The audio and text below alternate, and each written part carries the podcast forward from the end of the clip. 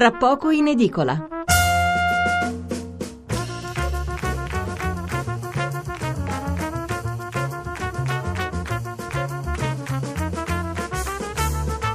Buonasera da Stefano Mensurati e benvenuti all'ascolto di Tra pochi in edicola, la rassegna stampa notturna di Radio 1. 800 05 05 78 è il numero verde per intervenire in diretta, 335 699 29 49 è il numero per mandarci i vostri sms. Come aprono i giornali di mercoledì 3 febbraio? Allora, diciamo che gli argomenti che si contendono gli spazi più importanti sono due. Il primo eh, il seguito del braccio di ferro tra Renzi e la Commissione europea, che in sostanza ci ha fatto sapere che di flessibilità ne abbiamo avuta parecchia, più di ogni altro, e quindi non ci saranno altri sconti. Il secondo riguarda le unioni civili che sono arrivate alla discussione in Senato dove sono state superate le pregiudiziali di incostituzionalità delle opposizioni e dove l'altra notizia è la richiesta, eh, che la richiesta di Alfano di eh, stralciare la questione delle adozioni dal testo Cirinà è stata respinta dal PD. Altri temi in primo piano, la visita del segretario di Stato americano Kerry a Roma, il vertice sull'ISIS con Gentiloni, i risultati a sorpresa delle primarie nell'Iowa il nuovo tonfo della borsa di Milano ha perso il 3% e poi tante altre notizie più o meno evidenziate a seconda della sensibilità politica eh, o anche della prossimità eh, geografica dell'evento, come succede sempre con la stampa locale. I nostri approfondimenti di questa sera. Fra poco ci occuperemo dell'affittopoli romana, gli appartamenti con vista sul Colosseo o comunque in pieno centro dati in affitto a pochi euro al mese, in alcuni casi anche a pochi centesimi. Con le difficoltà che i romani conoscono bene per trovare un appartamento a prezzi ragionevoli, è una storia che ha davvero dell'incredibile. Dopo l'una parleremo degli ex brigatisti rossi invitati a prendere la parola a un seminario della scuola di magistratura, una notizia che ha suscitato l'indignazione della figlia del giudice Guido Galli, massacrato dalle BR il 19 marzo dell'80 e c'è un certo imbarazzo anche da parte del CSM, eh, però c'è da dire che gli inviti sono stati confermati. Infine, ultimo approfondimento, attorno all'1.45 faremo un collegamento con gli Stati Uniti per una riflessione sul risultato delle primarie nell'Iowa con sorprese eh, sia fra i democratici sia fra i repubblicani, in sostanza la Clinton e Trump appaiono tutte e due in difficoltà. Prima di parlare di affitti, allora i titoli sulle eh, unioni civili. Eh, l'apertura della stampa di Torino, unioni civili, la legge supera il primo test. Il quotidiano nazionale, il giorno della nazione, il resto del Carlino.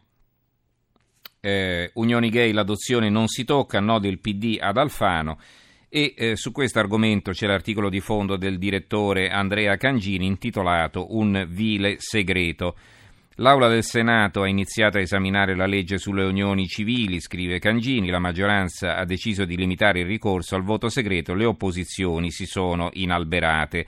Pretesa bizzarra, come reclamare le luci spente in un treno notturno affollato di borseggiatori.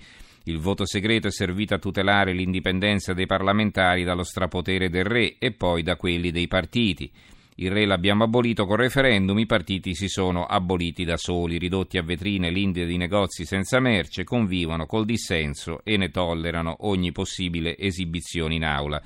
Dunque il voto segreto non ha più senso, è ormai un paravento, un separé come quelli che nei tabarin di inizio Novecento celavano all'occorrenza i piaceri della carne dagli sguardi indiscreti. Dietro al paravento del voto segreto avvengono incesti politici, trasformismi agguati, niente di nobile. Se la sovranità appartiene al popolo, conclude Cangini, il popolo deve poter controllare ogni voto dei propri rappresentanti. E allora su via aboliamo il voto segreto, estremo rifugio dei pusillanimi. L'avvenire, uno stop globale all'utero in affitto. da cosa partono loro? Eh, da una conferenza che si è tenuta a Parigi, assise al Parlamento francese per unire gli sforzi contro la fabbrica dei bambini che schiavizza le donne nel sud del mondo. Dalla conferenza di Parigi no allo sfruttamento. E su questo poi c'è eh, l'editoriale firmato da Assuntina Morresi, il titolo è L'impero contrattuale, madri e figli, il trionfo del mercato. Leggiamone alcuni passi. Incomincia così il convegno di ieri a Parigi che ha denunciato l'utero in affitto come nuova schiavitù delle donne, chiedendone l'abolizione a ogni latitudine, si intreccia con l'accesissimo dibattito in Italia sullo stesso tema. Un dibattito strano perché nonostante la maggioranza delle persone si dica fortemente contraria, i sondaggi lo confermano. A livello giuridico e mediatico la pratica sembra accettata quando non addirittura promossa. Dal punto di vista legale il divieto di ricorrervi, che in Italia già c'è, è aggirato proprio in quei tribunali che dovrebbero farlo rispettare e non sappiamo ancora se il Parlamento sarà in grado di approvare norme più stringenti e sanzioni più efficaci e dissuasive. D'altra parte i giornali e tv raramente stigmatizzano chi affitta l'utero altrui, raccontando piuttosto storie a lieto fine. E più avanti scrive la Morresi, l'utero in affitto è infatti il fronte d'onda dello tsunami antropologico che ci ha investiti, la manifestazione più eclatante del nuovo paradigma che minaccia di cambiare letteralmente i connotati dell'umanità. Il fatto che una donna possa partorire un figlio che non è suo e poi cederlo legalmente a chi glielo ha commissionato può accadere solo se si riconosce che i genitori si è genitori non quando si concepisce e si porta in grembo un bambino, ma quando si ha intenzione di averlo. Come abbiamo più volte ricordato, con le tecniche di fecondazione assistita, per la prima volta nella storia dell'umanità si sdoppia la figura materna dal punto di vista biologico. C'è la madre genetica che cede i propri ovociti, c'è quella gestazionale che porta avanti la gravidanza e partorisce e non ci sono criteri oggettivi per stabilire chi è la vera madre. Il nato potrà essere legalmente figlio di una delle due o addirittura di una terza donna, la cosiddetta madre legale, e a deciderlo è un accordo tra le parti dove si fanno valere le volontà dei singoli. E poi il manifesto, loro ci aprono con un'immagine dell'Aula del Senato e con sopra il titolo Orgoglio e pregiudizio, eh, il, riprendono il titolo del libro di Jane Austen, il Senato respinge le pregiudiziali di costituzionalità della destra al DDL sulle unioni civili, il PD difende il testo e rispedisce al mittente le richieste di Alfano per la cancellazione della stepchild adoption. Tiene l'asse con il Movimento 5 Stelle, ma il campo resta minato e pesa l'incognita del voto segreto. Si rimanda a vari articoli all'interno, non ci sono però commenti in prima pagina.